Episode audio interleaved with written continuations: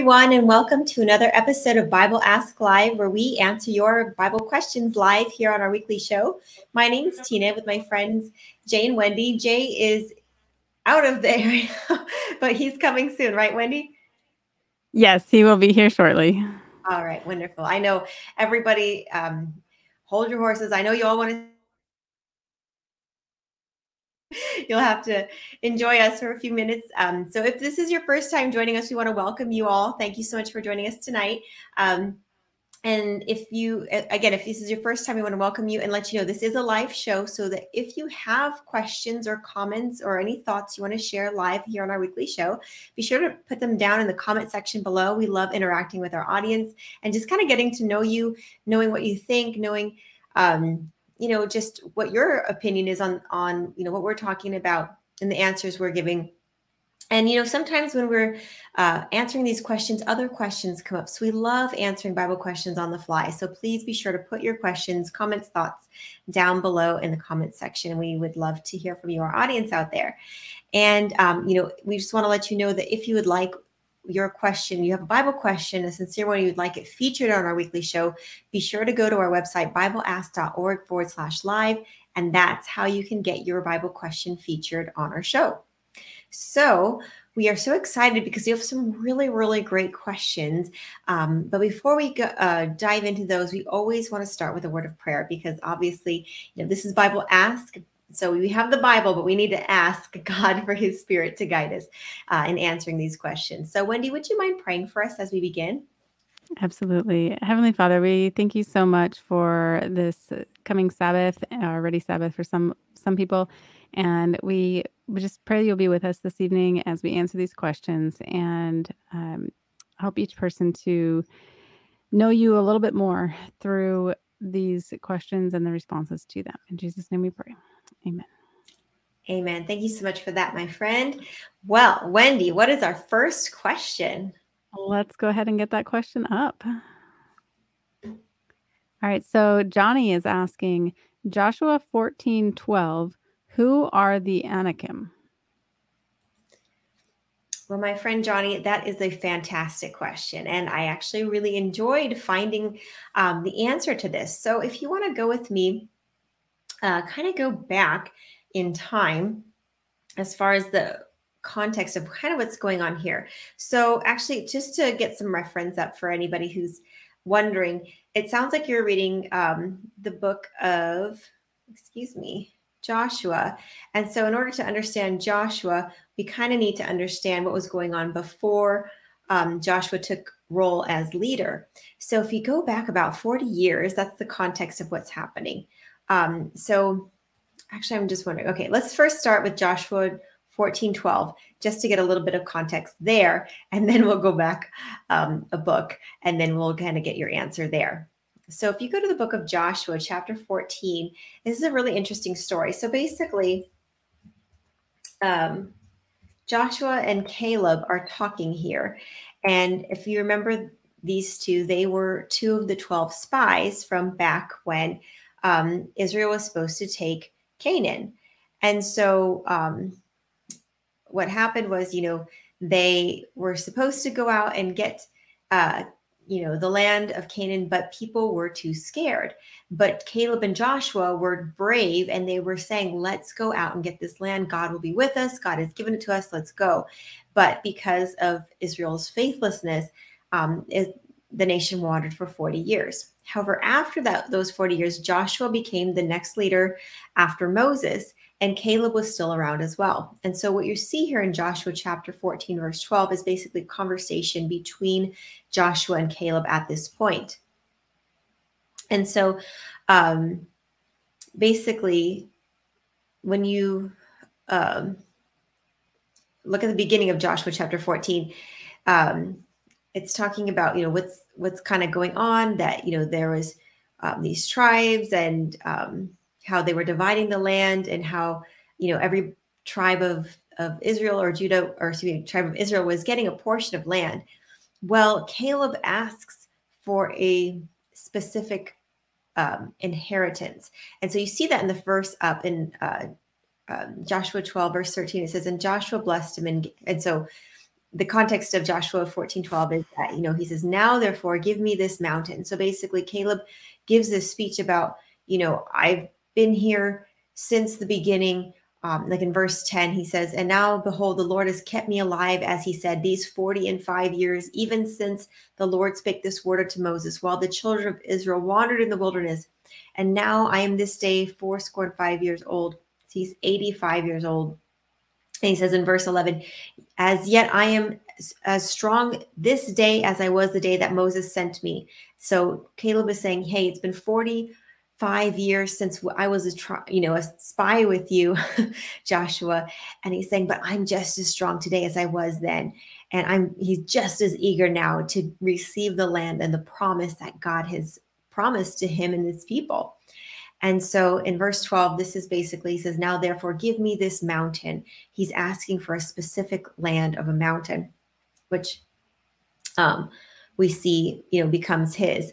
And um, and it says, Wherefore the Lord spake this day, for thou hast heard in the day that how the Anakims were there, and the cities were great and fenced. If so be the Lord will be with me, then I shall be able to drive them out, as the Lord said. So Caleb is like, Look, it's been 45 years. I've been waiting. I am ready. I am still able to, ready and willing to do the will of the Lord and get this promised land.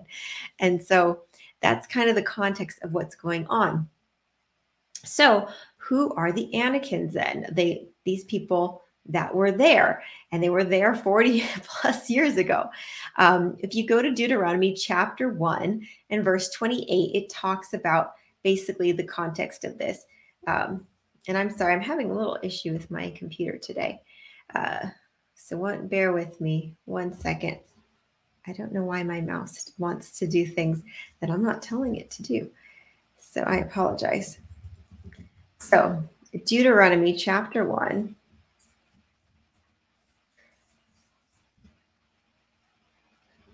Deuteronomy.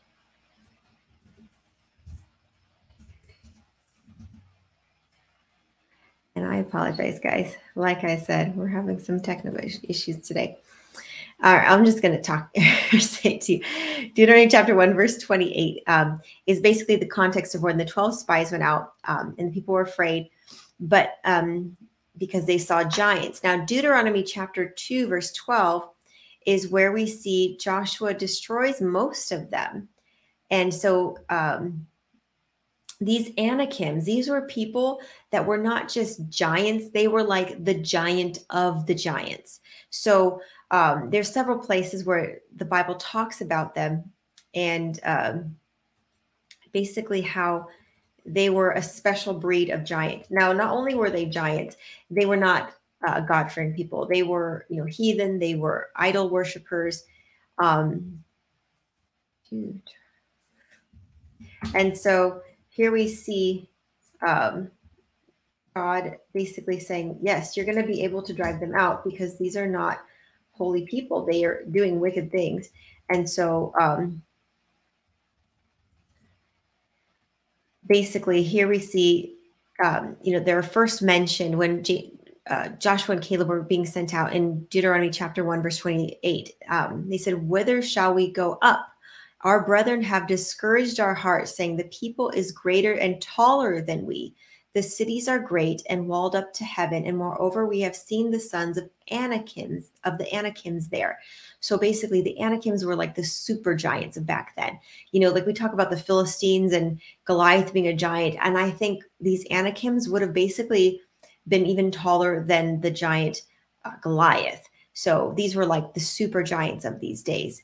And again, if you look in the next chapter, Deuteronomy chapter 2, verse 11, it gives you a little bit more clarity as far as um, these people, uh, where he says, which also were ca- accounted giants as the Anakim. So basically, he's talking about other people, like other tribes and other people that were tall. Like in verse 10 of Deuteronomy 2, it says, the Emims dwelt there in times past, a people great and many and tall as the Anakims. So, as a standard of like being a super giant, the Anakim tribe was just up there. It was just like the top of these tall, tall giant people. And yet, God was saying, you know, go and say, you know, kick them out because I am giving this land to you, even though it's scary, even though it seems like you can't, you're, you're no match for these giants. God is saying, I'm with you. So um, we see, though, in the book of Joshua, you know, the chapter prior to this in Joshua chapter 11, verses 21 and 22, that Joshua basically had destroyed most of this tribe when Israel finally got into the promised land. And when, you know, those doubtful people had finally passed away, Caleb and Joshua and all these people that were ready to receive the land did so. And they were able to, to wipe out most of this tribe, uh, like we just mentioned in Joshua 11, 21 and 22. So um, I hope that answers your questions. Yes, the Anakims were um, giants, and yet they were no match for God's people when they were actually, you know, fulfilled filled with the Holy Spirit and willing to go forward and um, receive the promise that God had for them. So again, if you have any other questions, be sure to uh, put them down in the comments below. We would love to answer them even further. Uh, Wendy, is are you there, or, or has Jay joined us yet? Hello. Hello. We are both here now. Yay. Yes. All right. Well, Jay or Wendy, any other thoughts on that one? No, that's that's always a tricky question to answer, but I totally agree. They were just giant race of people. Yeah. Yeah. Nothing, nothing more, nothing less. It's Occam's razor, and I think a lot of people want to at times like ignore that, and they want to create these elaborate theories, and they sound fun. We like lore, right? We love stories, but reality sometimes is far simpler than uh, what we sometimes want it to be. Yeah, no, that's for sure. Definitely. All right. All right. Well, so we have a first, I want to say hello to Robert. Thanks for joining us again. And if anyone else is hiding out there, tuning into us, feel free to say hi in the mm-hmm. chat in the comments. Let us know you're here, and we always love to interact with you. Uh, are do you want to answer Robert's question, or should we start with the next one? The and then you can come back to this. Uh, we could probably answer it quickly. Okay, so we'll bring Robert's question up here. So Robert is asking, can you explain Leviticus 23, 1 to 3? Is this referring to the weekly Sabbath? Does it mean the feast is part of the Sabbath? All right. And let's uh, let's pull up that verse. Yeah. Starting at Leviticus 23, verse 1. And uh, by the way, hi EVR, thanks for joining us. Okay, so Leviticus 23, 1 says, And the Lord spoke to Moses, saying, Speak to the children of Israel and say to them, The feasts of the Lord, which you shall proclaim to be my holy convocations, these are my feasts. Six days shall work be done, but the seventh day is a Sabbath of solemn rest, a holy convocation. You shall do no work on it. It is the Sabbath of the Lord in all your dwellings. And then if we go to the next verse, Leviticus 23 4 says, These are the feasts of the Lord, even holy convocations, which you shall proclaim at their appointed times. Uh, and then it pre- proceeds to list uh, the different convocations like Passover, uh, the Feast of Unleavened Bread, and uh, the other ones. I don't, and to tell me if I'm wrong here. I don't believe this verse is saying that the weekly Sabbath is a feast. Mm-hmm. It's it's combining the Sabbath mm-hmm. with the feast days. Mm-hmm. They are all different types of Sabbaths, but yeah, the Sabbath wasn't the feast. It, it's mm-hmm. combining them. Or God is sort of saying like there's the feast, and then there's the Sabbath. Yeah, that's what I'm understanding too. Because I remember reading this in Leviticus and being like a little bit confused in a way. Because I'm like, wait, is this its own thing or is this something different? And it's yeah, it's a little bit tricky. And what I think, the, I think why it was written this way, like at the beginning of this chapter, he's saying, you know, this is the seventh day, this is the Sabbath, and then he goes into the rest of it because he's like, okay, first and foremost, like there's going to be a lot of feasts and sabbaths and, and other things there there are other sabbaths in you know the Mosaic law, you know in in the Old Testament, um, you know sanctuary services and and holidays and things like that. There were other Sabbaths outside of the seventh day Sabbath written as the fourth commandment by the finger of God set up at creation. That's a different thing. So what I think God was establishing was just like say is, you know, every week you have a weekly Sabbath. Like that that is the Sabbath because it from what it sounded like also in um the book of Exodus was that the people had not been keeping the Sabbath. So that wasn't really part of their lifestyle. God was reteaching them how to keep the Sabbath.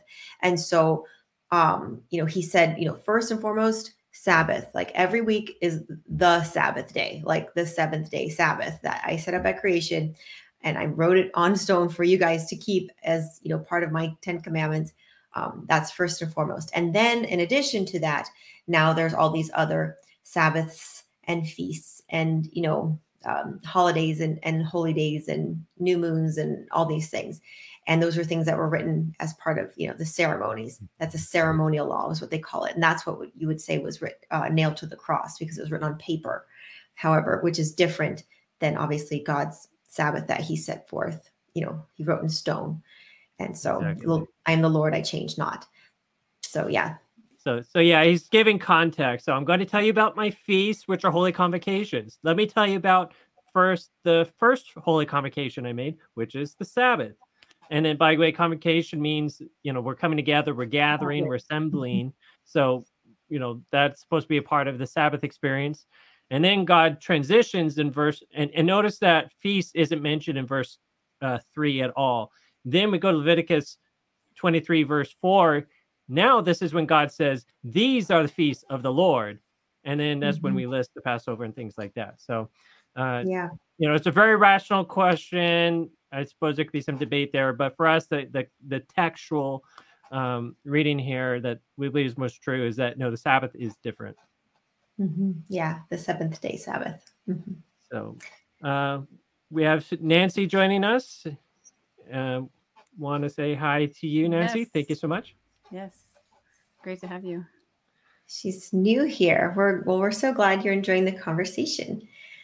I went tonight and saw my only son. Oh, wonderful. Well, Yay. blessings to you and your son. All right. Shall we get our next question up?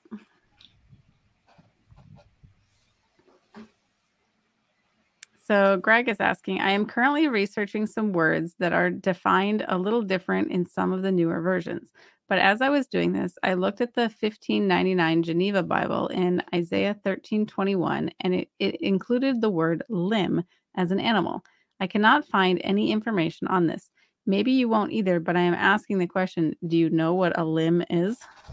So I want to give a little bit of context on this, which we've already previously answered this question. And we read it the same way Wendy did just now, which was he was asking about lim, L I M.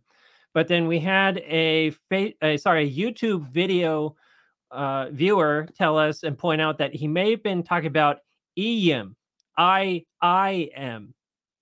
And sure enough, we we dug in, and there's no mention of Iyim in in Isaiah 13 verse 21.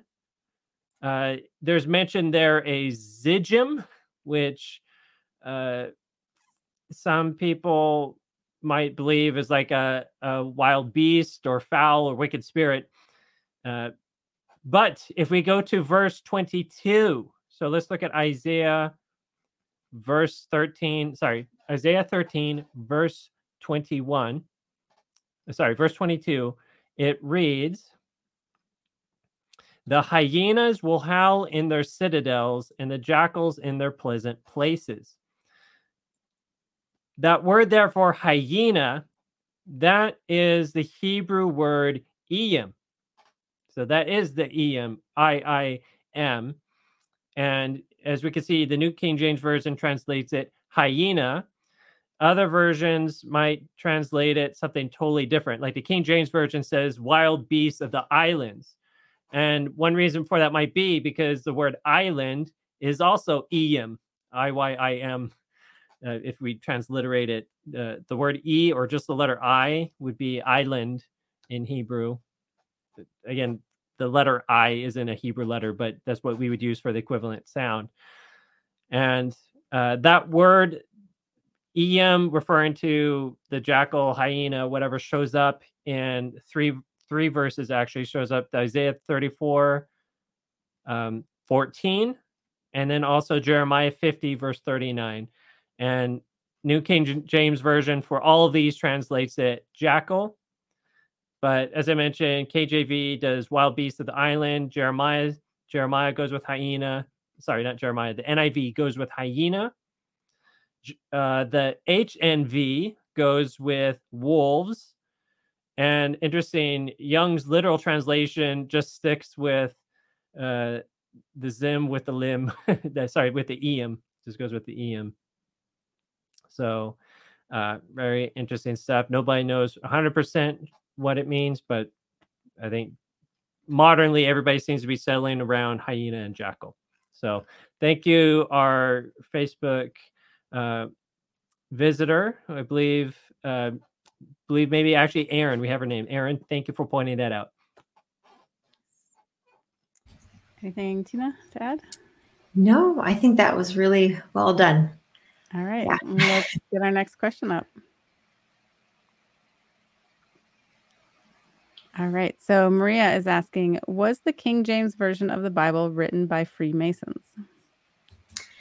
Well, Maria, thank you for your question. Um, we know that the King James Bible was written by about, was it 40, 50 authors back in the 1600s um, who basically they, you know, they translated the, the Bible from you know, the original Hebrew, as well as Aramaic and Greek, into what we have today, the King James Bible.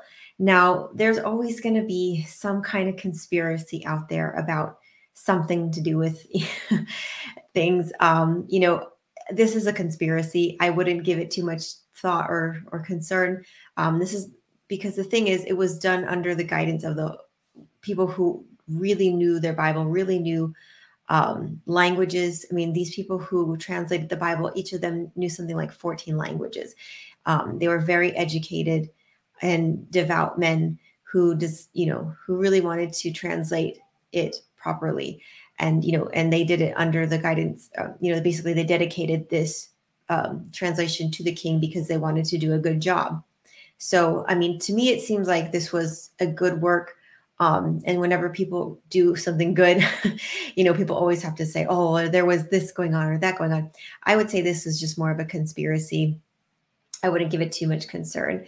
And, you know, the, the thing is to, um, when you look at, you know, God's word in the King James Bible, it is such a beautiful thing. And it's had so many, you know, supernatural um, blessings to it. I I can see why the devil would want to, you know, hurl something like, you know, a, a conspiracy like this at it. Um, because whenever, you know, God's doing a work, Satan has to try to counter it with something. And so, you know, when we saw Christ here on the earth, you know, Jesus was going about doing good. And, you know, the Pharisees were accusing him of things and they were always after him to be like, oh, he casts out devils by the power of Beelzebub and things like that but then you know jesus is like but by their fruits you will know them. He's like look at my fruits. Look at my life. Look at what i've done. What is it doing? You know by my fruits am i doing anything that's showing you that i've i work with you know evil spirits? No by no means at all. You know jesus was always showing goodness and kindness. And we've only seen or at least in my experience with the you know the king james bible i've only you know i've read it cover to cover. And i've never seen one error anything out of line or out of harmony um, you know, with the character of God and his character of love. And so I would think that, you know, this is a conspiracy. I wouldn't give it, you know, half a half a thought otherwise, and just know that, you know, God does protect his word. And um, you know, man might try to do things and misconstrue things, but I think that God had a special protection over his um, his translation of his of the Bible, and I think we can you know safely trust it. So um, and again this is hearsay as opposed to you know the word of god which is you know stands true forever and ever because you know these conspiracies they come and go but you know this our bible has been around for thousands of years. I mean yes it began as just a few books um you know when when moses began to start writing things down um, you know which was over 2000 years ago. And you know over the last you know several thousand years or sorry, even longer than that. And so, you know, thousands of years we've had basically scripture to read from, and it's lasted, and there's just nothing that compares to it. So, would I worry about somebody's theory to just try to, you know, brush aside God's word. No way. I will stand firm on the Bible and the Bible only. So yeah, Jay or Wendy, any other thoughts on that? Uh, nope. And I have to say, the next question I'll answer answer that was asked ahead of time will also, I think, sort of reinforce the history of the Bible and debunk any myths that's really been corrupted and in, in, in, the hands of uh, the Masons. Mm-hmm. Shall we dive right into that question since it's related? Yeah. And then come back to some uh, other ones? Sure. Okay. So, yeah, we see questions coming in. Robert, EVR, great questions. We uh, look forward to getting to those. We will tackle those after this next one. All right. So, let's get the next question up. So, Trevor is asking, when was the Bible reduced to 66 books? Thank you from Trevor in New Zealand. I love the question, Trevor.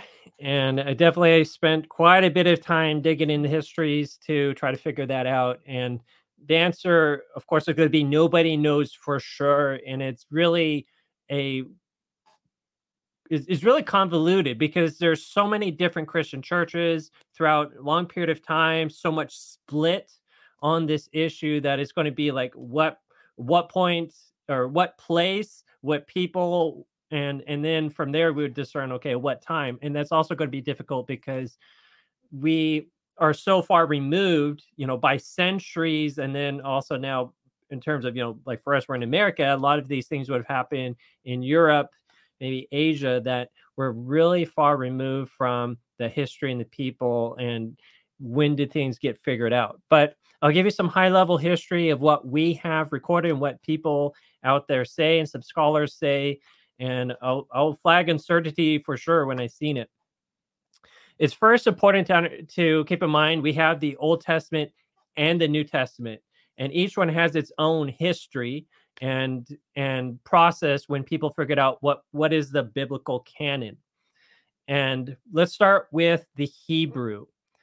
So for the Jews, they they around well, we'll talk about there's various times, but they more or less figured out okay we have 24 books for them the, the, and they call this the tanakh 24 books and they like that number right because that's two times 12 so it's very significant to them they're locked into it it has the five books of the torah there's the nevim or neviim which is uh, like for example includes samuel kings and the minor prophets but by the way, Samuel is one book. The book of Kings is counted as one book. There's not first and second Kings. And then the 12 minor prophets are all smushed into one book. So a lot of the contents we have in our Bible are there, but they're counting them differently. So that adds to the further confusion of okay, well, how many books are in the Bible? Well, how do you count a book? What's a book? So that's also changed throughout time. Uh, there's also then the Ketuvim, which has 11 books in it, including like the book of Chronicles is in there. Again, it's counted as one book. And Ezra and Nehemiah, they are counted as one single book. So you combine these, this is 24 books. And when did they settle on the Tanakh? When did the, the Hebrews figure that out? So some people say it was all the way back to like second century uh, AD maybe it took them that long. So to around uh, uh, you know between 100 and 280. And then there's also some people say it was at the Council of Jamnia uh, around 90 80. Uh, according to the, to the Talmud, there was a great assembly around 450 BC, and that settled it. And then we also have some theories, and, and, and people say it was Ezra himself that uh, put together the Old Testament canon. And and I could think that would be very that would make a lot of sense that Ezra was the one who did it because he would given his background. Interestingly, then Josephus, Philo, and a lot of historians and other people talk about how there was one single copy of the Tanakh that was kept at the Temple of Jerusalem that was sort of held as this is the standard all copies, everything needs to be compared and measured to this one copy. And of course, that copy now has probably long been destroyed with the destruction of the temple or just the passage of time. Nobody has that book, but you know, throughout the centuries, we end up having remnants of old books, the oldest going back to uh, the seventh to the 10th centuries. The, the most complete book actually is from the 11th century AD. And then we have some that go back to 7th and 10th centuries. So these are the oldest Old Testament manuscripts, uh, longer manuscripts that we're really dealing with. And they're from the Masoretic period. So they're called the Masoretic texts. And of course, uh, with the Dead Sea Scrolls, we're getting a lot more fragments that take us further back in time to like around the time of Jesus and further back that we could then now compare to the Masoretic text to see how much has changed. And people tend to be really shocked at how accurate even the the Masoretic text traditions that have been passed down have have you know kept the Bible intact and stay true to uh, probably what was the original writings. So, you know, we we have 24 books there. We then have uh, Jerome getting commissioned in 382 to put together the Latin Vulgate for the Catholic Church. And he throws in a whole bunch of books. We have 72 books in there, including Tobit, Judith, the rest of Esther, the Wisdom, Ecclesiasticus, Baruch, Song of the Three Children, Story of Susanna, the Idol Bel and the Dragon, and First and Second Maccabees. These end up being included in in uh, the Vulgate. And it wasn't just Jerome who was writing it, other people contributed too. And we'll talk about the Vulgate later when we talk about the New Testament. That one's also significant. We come to the late 1400s now, and pr- the printing press has arrived, and people, uh, the Jews, are printing the Hebrew Bible. And it's becoming more accessible because what happened around the time of Jerome's time, people sort of lost the ability to really read Hebrew. They're more focusing on the Greek and the Latin. But late 1400s, now there's new interest in Hebrew. And we have the University of Wittenberg that gets founded in uh, 1502. And one of their early professors starting off there is Martin Luther. And he joins them in 1508. And uh, he starts getting exposed to Latin. He's hanging out with Latin, sorry, to Hebrew. He's learning Hebrew. And and then in 1524 or 1524 25, we have Jacob ben Hayyim ibn Adonijah, who publishes the second Bomberg edition of the Bible, which that edition actually ends up being used by the King James Version. And, and we talk about how the King James Version is based on the Masoretic text that was really big deal for the King James version say we're going to go back to the Hebrew because again before that the the Latin text and a lot of other Bible translations were being based on Greek translations of the Hebrew. So you know there's some question of well how accurate is that accurate is it um, and this is actually marking a departure from the Septuagint, which was what the Jews did to translate the Bible from Hebrew to Greek. So now we're going back all the way back. The Protestants are going all the way back to what they're hoping is the original Hebrew.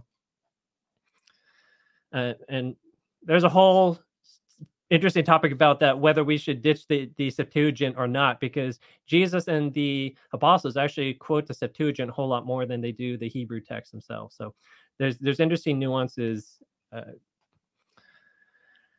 so 1534, we come to Luther, or sorry, 1532, we come to Luther and he publishes the Old Testament.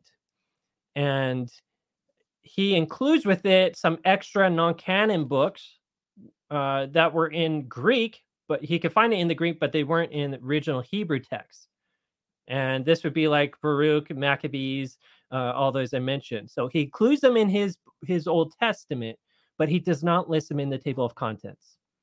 And Luther himself also didn't bother translating with them. He let other people do it. He really distinguished those books, saw them as different. Then in 1534, Luther does an extra, uh, a, a new edition of his Bible, and he puts those extra books into a separate section and he calls them Apocrypha. And he says these books are not held equal to scripture, but are useful and good to read. And this is kind of one of the defining moments of then the emergence of the Apocrypha, thinking of them as okay, these might be interesting books, but they're not the same as scripture. So Luther gets a lot of credit for that. And then we have like Um, from there, you know, a lo- lot of the people like uh, William Tyndale and the authors of KJV are very much influenced by by uh, by Luther, and then some King James versions might have some apocrypha, but again, they're treated differently. So, for the most part, we have starting around the 1500s, Protestants really embracing the idea. Okay, there's 39 books of the Old Testament, and when we say 39 books, they're basically the same books as form the 24 book Hebrew Tanakh, which then goes way back. So, what about the New Testament? Where does that come from? So, we have 27 books today, and and obviously some of them aren't technically books there might be like letters and things like that. So these original manuscripts are floating around we have little letters we have all these different things. It was a big issue for the christian church for centuries as to okay what's canon? What's scripture? What should we we respect versus what's just interesting or and, or what's just totally fraudulent we come to the third century so we're talking about like the 200s and there's evidence that the the church overall was fre- frequently quoting about 21 books and the ones that were more skipped were like philemon hebrews james second peter third john and jude and we have some people think that Origen of Alexandria may have used actually all 27 books that we have today. And then there's a Muratorian fragment that might date to around 200 AD. And that one has no first or second Peter or James, but it has pretty much everything else that we use today for our New Testament. Then we come to 331 AD, and we have Constantine, Emperor Constantine, who commissions 50 copies of the Bible. But still at this time there's no official canon. So that really puts pressure on people to say okay we got to make copies of the bible. We got to copy scripture. But what is scripture for the new testament and then the first half of the fourth century so this is before 350 ad uh, we we believe that the codex vaticanus may have been created and uh, and then it may it was changed throughout time too so it's it, it's a complicated document but it's it's missing First and Second Timothy and Titus, Philemon, and Revelation. And it, some people dispute whether it had some of the what we call now the Apocrypha in it or not. We come to 367 AD, Athanasius, the Bishop of Alexandria. This is big. So this he's the Bishop of Alexandria, just like the Pope is the Bishop of Rome. He's the Bishop of Alexandria, one of the main patriarchs, and this was before the Great Schism. So this is when the the Bishop of Rome and all the other bishops will come together, and they're all supposedly equals, though the Pope was kind of like more equal than the others. And so there's a big authoritarian leader in the Church of, uh, of Christianity. 367 AD, uh, he issues his 39th festival letter. So, like every Easter, he issues some sort of proclamation. And in his letter, he identified the 27 books of, of the New Testament that we have today and he's really credited for establishing the canon. And uh, you know, flash forward just a, you know less than twenty years, you come to Pope Damas Damasus the First, the Bishop of Rome, who circulated a list of books that contain an identical New Testament canon that we have with the twenty-seven books. And then the same Pope commissions Jerome. We talked about the Vulgate. He commissions Jerome to draft the Latin Vulgate, and that book, the Latin Vulgate, ends up with the 27 books of the New Testament. And then flash forward now to the 1500s, and we have Erasmus, who's putting together his translation of the New Testament. He's trying to find New Testament Greek manuscripts and trying to come up with what he considers, you know, the definitive Greek manuscript. And he's also drawing a lot from the Latin Vulgate too, at times. So uh, he creates the Novum Instructum Omni or New Teachings, and he publishes the first edition in 1512. And then he publishes later, like a second edition, third edition, keeps you know tweaking things, correcting errors. Uh, but big deal is he had the 27 books of the New Testament that we have today. And why do we care about Erasmus? Because his books was one of the main books that was used for the New King James Version. and also William Tyndale is is looking at these things. You have uh, uh, Luther. These this is all around the same time period and they're all now relying on this these new original manuscripts you know the hebrew the greek and it's like a renaissance on um, trying to find out and figure out what was the original bible what is the original wording and let's try to be as faithful as we can when we're trying to translate it now into german if it's luther or english if it's tyndale and the others and and and something that should not be forgotten is tyndale his Bible often at times is just copied directly into the King James version. Like so much of the beautiful text we love uh, actually were coined and, and developed by Tyndale. He came up with the English term Passover, even. So uh, this idea that is really, you know, dominated, controlled by um, by Masons again, it's just really undercut when we really look at the full context of the history going on and how there were many people that led to the, the NKJV being influenced. And many times, again, they're just copying and pasting from earlier people like Tyndale. Uh, and interestingly, the the Catholic Church in 1545 or, or, between 1545 and 1563 during the Council of Trent declares that the Vulgate is officially the touchstone for determining the biblical canon. And because the Vulgate has 27 books. The for the New Testament, the Catholic Church is sort of you know locking in. Okay, we agree 27 books for the New Testament. So fascinating history. Hope that's helpful. So we see that when it comes to the New Testament, uh, 27 is really attributed to uh, to Atheni- Athanasius, Bishop of Alexandria, 367 AD, and then it really gets um, the the Catholic Church reinforces that with the Vulgate um, during the the fourth sorry yeah the fourth century AD, and then Lat, the Protestants also you know really seem to agree with that also going with like Erasmus, Luther, and these people. So not really much conflict at all when it comes to what should be in the book, uh, the New Testament. Christianity really has a lot of it has centered on the 27 books. Now, if we go to the Orthodox traditions, there's going to be some more variants in there. That's where some people might say, oh, there's this book or that book. But uh, Western Christianity is very much united when it comes to the 27 books. Anything else? Uh, and then, yeah, Hebrews are pretty, or the Jews are pretty locked down with the 24 books that they have. Tina, can you talk to us? No, I, I thought that was good. Just, you know, I think that's really beautiful bringing in, you know, the reformers who, you know, they gave their lives for the word of God, you know, and these people laid down their lives, you know, put their lives on the line to preserve God's word and put it into, you know, the, the common language so that people could read it for themselves and not have it, you know, just spoon fed to them, whatever, you know, leadership was saying the Bible was saying, but rather saying, no, this is what the Bible says for itself. And, you know, I think that's really, um, what the, the enemy has not wanted It was, you know, to, you know, the enemy doesn't want people having knowledge and having, you know, power in that way, and knowing what God's word says for itself. And so, yeah, is there going to be attacks on the Bible? Yes. But were there faithful men of God like, you know, Tyndale and Martin Luther, you know, like you're saying, all these amazing, you know, reformers who, you know, did everything they could to give us God's word and, um, you know, preserve it? Yes. So, I'm really, yeah, I appreciate that. You bringing that into to light as well. Very cool. Mm-hmm. Yeah. Praise God. Yeah. Praise God. Uh, we got uh, Shauna, Sean M.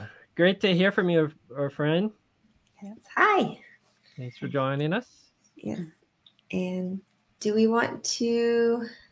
Now, our live questions, right? Yes. Yes. So let's see. I know Robert had one um, about this. Yeah, I can answer that real quick. Okay. says, do you guys know any Sabbath Christian, or maybe when sure. do you do you guys know any Sabbath Christian street preachers? Generally, there are many Baptist preachers, but I prefer the other because you guys are very biblical. Well, thank I, you. yeah, thank you. I guess I don't know what you mean by street preachers, but I have heard of uh, very biblical based people really out there on the streets, like for example, one in New York. I've been heard some like go like on the streets of Manhattan, uh, preaching the word.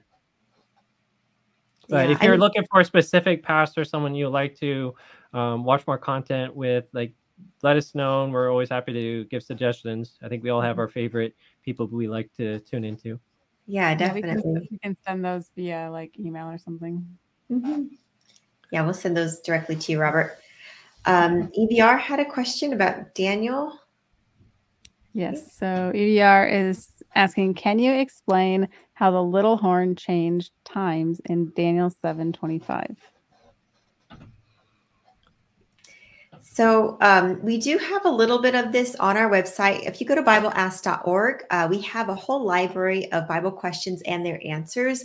Some of them are the video answers that we've given, as well as there's um, text answers where people have, you know, emailed and and written in questions, and we've written a response. So it's like a a, a blog basically of an answer to the Bible question. So there are a few of these we can put in the comment section below, but um, you know, just a quick if I could just sum it up in like a quick, like less than a minute answer is when you look at Daniel chapter 7, verse 25, it says, you know, this basically this beast would think to change times and laws. And so when you look at, you know, what is what would be times and laws? Well, obviously, this is um Daniel chapter 7 is talking about, you know, um these nations and what would be the only law in the Bible that they would be, you know, a concern about changing it would be god's 10 commandment laws. And what is the only law that has to do with time? That would be the fourth commandment the seventh day sabbath. So this beast is thinking to change times like changing the this the day of the seventh day sabbath. Basically we've seen that happen where um, uh, we see now that most of the world worships on the first day of the week which is sunday rather than the seventh day of the week which is the true sabbath. Um, and also um, it said laws plural. Um, this power also you know took away the um, second commandment which is says that you are not supposed to worship um, any idols or images. And um, basically just took the 10th commandment and split into two. So it was an attack on the commandments of god. And so that's that's a summary i would say of um, the changing of times and laws in daniel chapter 7 verse 25 any other thoughts jay wendy on that one or Yeah, and it's a good, very short answer, and definitely EVR. This is something we love to go in depth on, but the, to really understand it, to be you know, so like yes, okay, I get it, I totally agree. You have to do a big deep dive, you know, exploring, you know, Daniel, looking at Revelation, seeing how they all come together. This really is um, a major event, and the Bible is really giving us a lot of warning about it, and it's I think for a lot of people, it's shocking when they.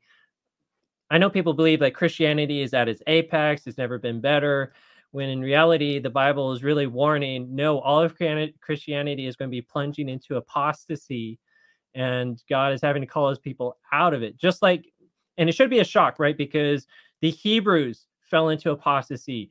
The Jews more or less fall, fell into apostasy and, and even killed the Messiah. I mean, God's people just again and again keep falling into apostasy because Satan is actively working to to deceive and to you know fight God in every way, whether it's tarnishing the image of God in people or attacking God's laws. So, and and making people think that they're doing it by being Christian or or changing Christianity so much that they think they're keeping God's laws, making God happy, when in fact not doing it. So uh, it, it really exposes, I think, opens your eyes to really uh, a very important warning that the Bible has. So I'm glad that you asked. And yeah, definitely look into those Bible studies. If you have more questions, we love to answer them and help you there. Uh, it's just, I think, definitely working it through yourself will really help a lot. Yes.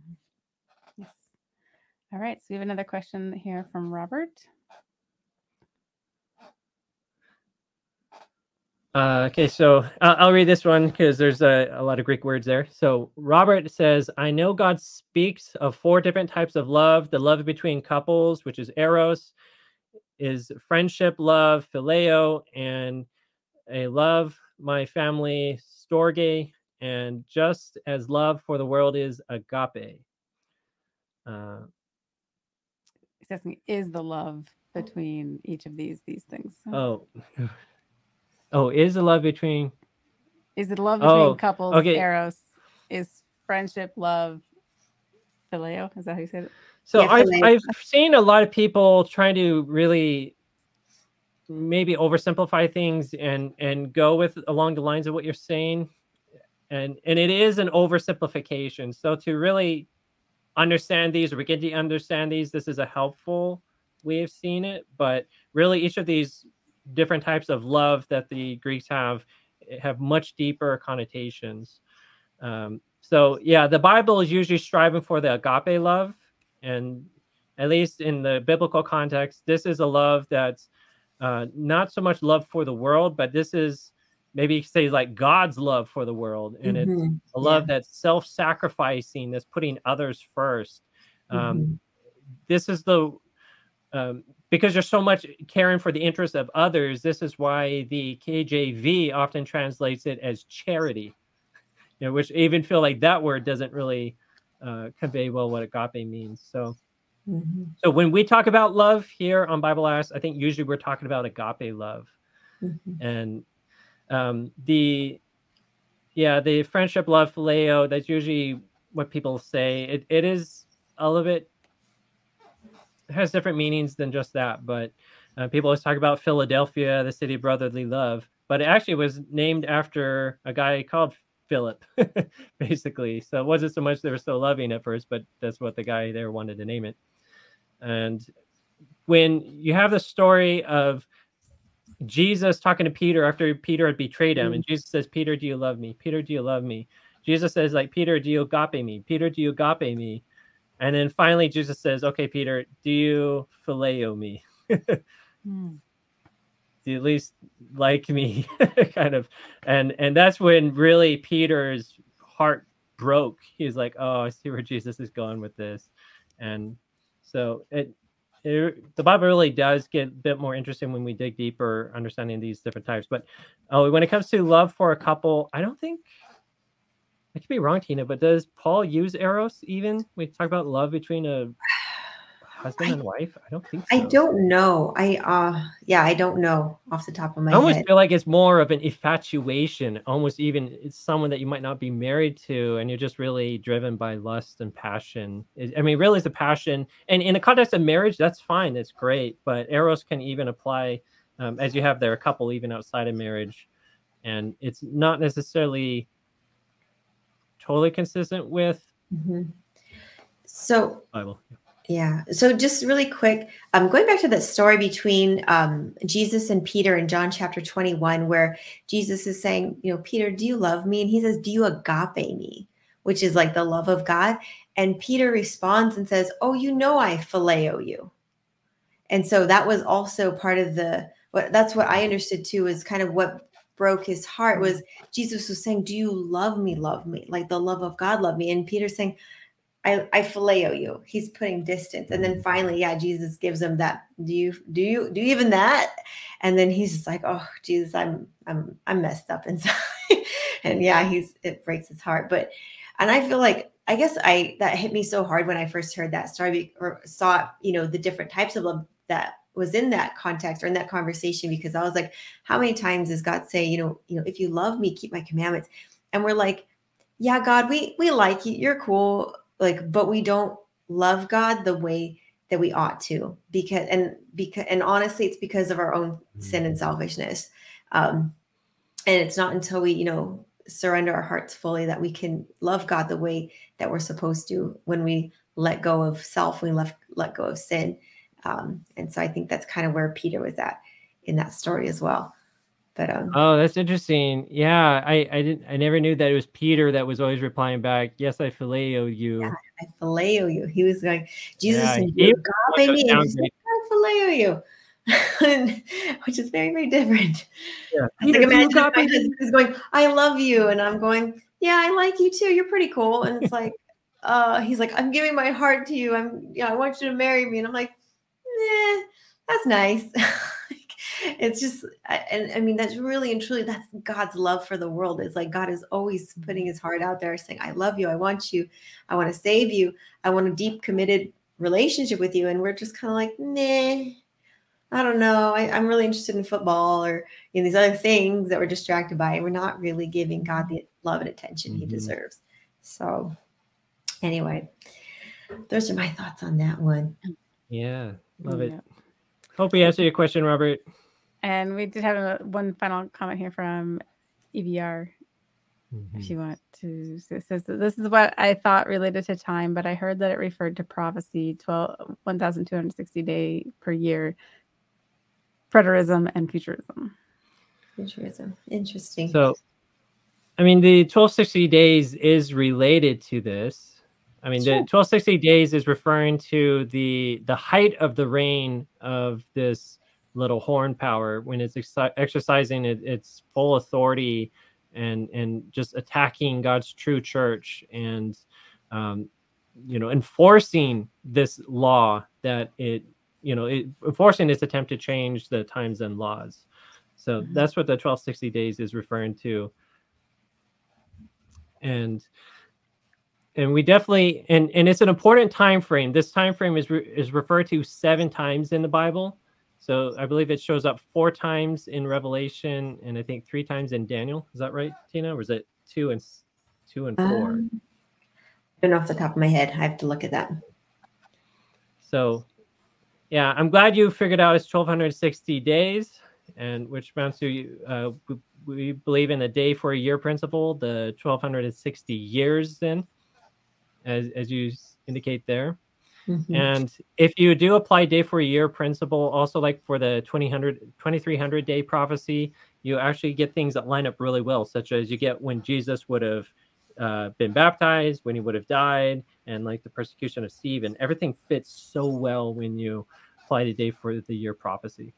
Yeah, exactly. And then when you start reading Daniel 8, that 2300 day prophecy, you see um, Christ's work in the holy or in the in the heavenly sanctuary, which is really really interesting. If you ever want to look at that on Bible Ask or just ask us a question about that, it's really really interesting.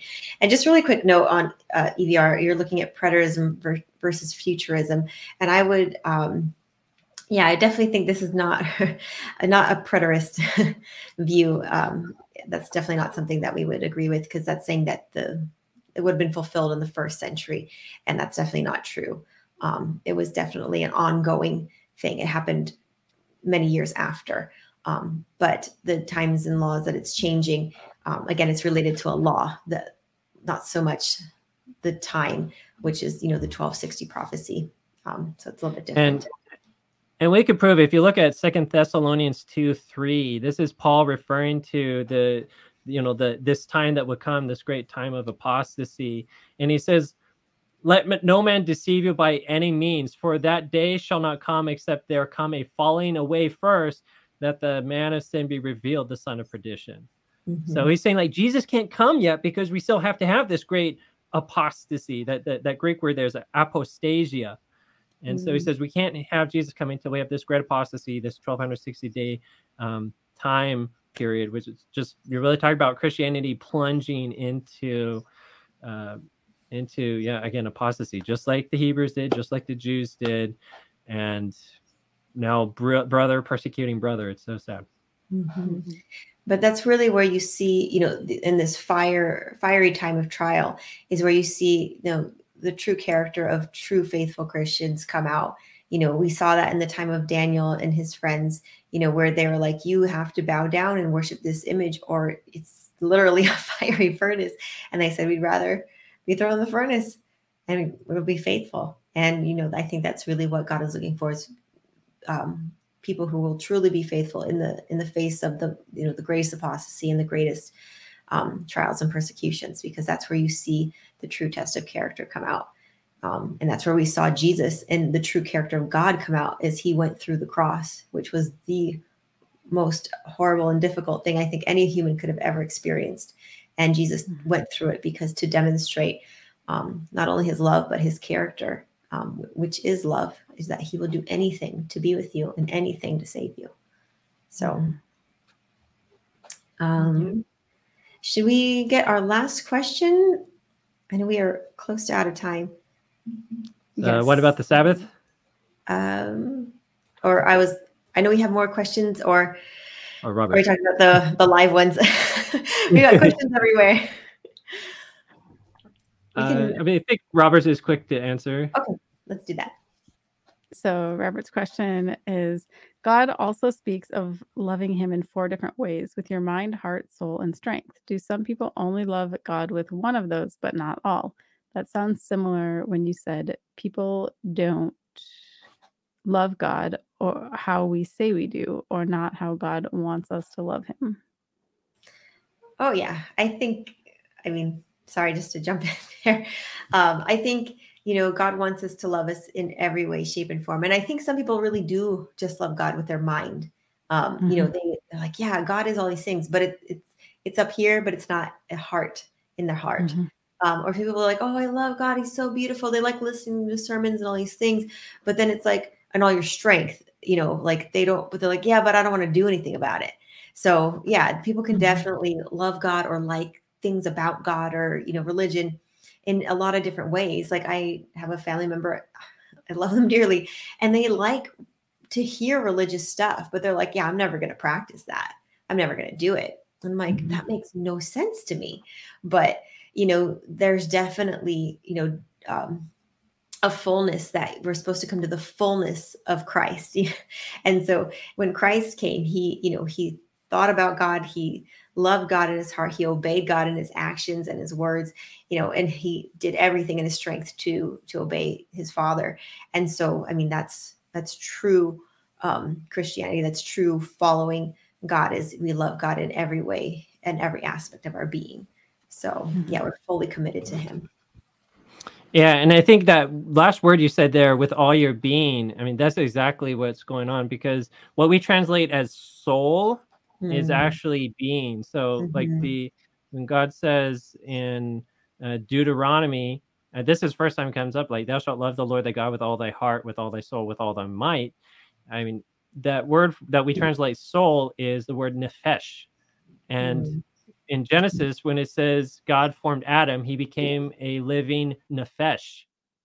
So a living soul, a living being. So yeah, everything, our the, our totality, all that we are, um, yeah, our mind, heart, strength, whatever it could be, like God's saying, like, love me with all of this. Mhm.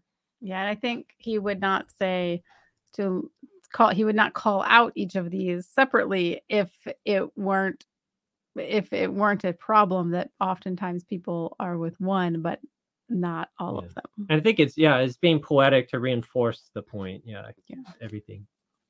Yeah, and it kind of reminds me of a verse that actually God said in the book of Deuteronomy, chapter five. I don't know if I can pull it up, but basically, you know, God's talking to Moses, and um, you know, the people are saying like, "Oh, we're going to commit to God," and um, Mm. but God kind of already knows um, that they're gonna, they're going to fall away, and He says, I think this is um, Deuteronomy five twenty nine. God says, "Oh, that there." Were such a heart in them that they would fear me and keep all my commandments always, that it might be well with them and with their children forever. He knew that their heart was not with God, they, that their heart didn't long for God. They would say, like, whatever the Lord says, we will do, like with their words, with their minds, you know, they're like, yeah, we'll we'll do whatever we have to do. We'll, you know, we'll fulfill whatever we have to fulfill, but their heart wasn't in it. And we see, you know, the fruit of that, which was basically that they all fell away and turned you know back into lives of sin um, and that's that's what's so huge this is like we just said there's like so pivotal to understanding the new testament you know yeah. which god foreshadowed well i mean it's very much in deuteronomy like we're talking about here we see god really emphasize it in jeremiah and it says you know that mm. i will I'll, I'll enter a new covenant with you in which i will give you a new heart and i will put my law into you you know with mm-hmm. my spirit so god is really emphasizing that then we come to to the new testament jesus says if you love me, keep my commandments. Mm-hmm.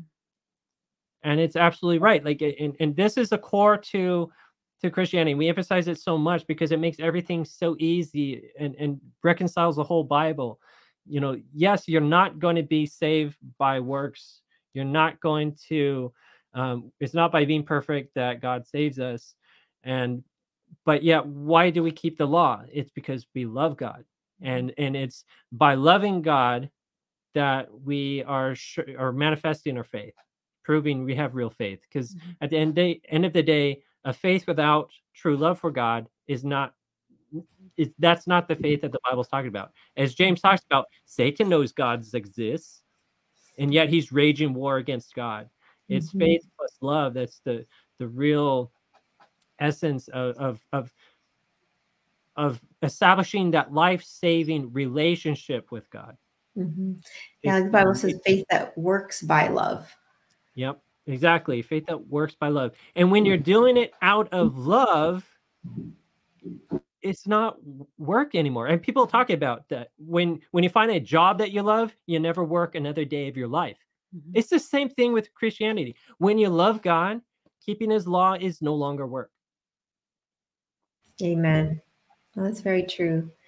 And yeah, and it's just a, a really beautiful thing to really have a relationship with God. That's really that meaningful and that beautiful. And I think that's really what changes the world. Like I remember that's what changed me. That's what made me want to become a Christian as I saw that love in a friend of mine. I was like, I want what she has. Like she's mm-hmm. so she has this joy by doing good things. Like it didn't I didn't understand it, but I wanted it. And it, it you know it, it's a it's an attractive thing. And like Christ says, if I be lifted up, I will draw all men to myself because his being lifted up is to you know love and um, it just draws something you know to him in the way that he loves us in in all of his being. He you know he gave us sac he showed us what love is in his self-sacrifice and it draws us to him and makes us want to be like that. So yeah i think that's really true well, I see we are out of time. I want to go into the next question so bad. I know we have so many more questions actually, but we'll have to wait till next week. But we want to thank everybody for joining us tonight. And thank you, everybody who um, asked these wonderful questions live, as well as those that submitted them online on our website. So if you have a question that you would like us to um, formally feature on our weekly show, be sure to go to our website, bibleask.org forward slash live, and you can submit your questions there. And um, also, we want to make sure that if you are just uh, put it out there that if you've liked uh, what you've heard, please be sure to like and share our content. It always helps us out to just share God's word and be a blessing to others. So we just pray that you would, um, if you've been blessed, that you would bless others with our content. And so before we close, we wanted to remind everybody that we are live every Friday, 6 p.m. Pacific Standard Time. So we hope that you'll go ahead and join us again next week. Bring your friends and family as well. And so before we close, Jerry, when do you want to pray for us? Sure, let's do it. Heavenly Father, we thank you so much for this uh, another week that we can get together and dig into your word and explore the explore these wonderful questions that everybody's submitting. We thank you for each person who's tuned in. We pray a special blessing for each of them and help us all to unite in your spirit, into truth, and to walk your way of love, Lord, that we can show the world what you really are like. And this, Lord, we pray in, in the name of your Son, Jesus. Amen. Amen. Thank you so much for that. And we hope to see everybody again next week at 6 p.m. Pacific Standard Time. Good night, everybody. God bless you. Bye. Bye.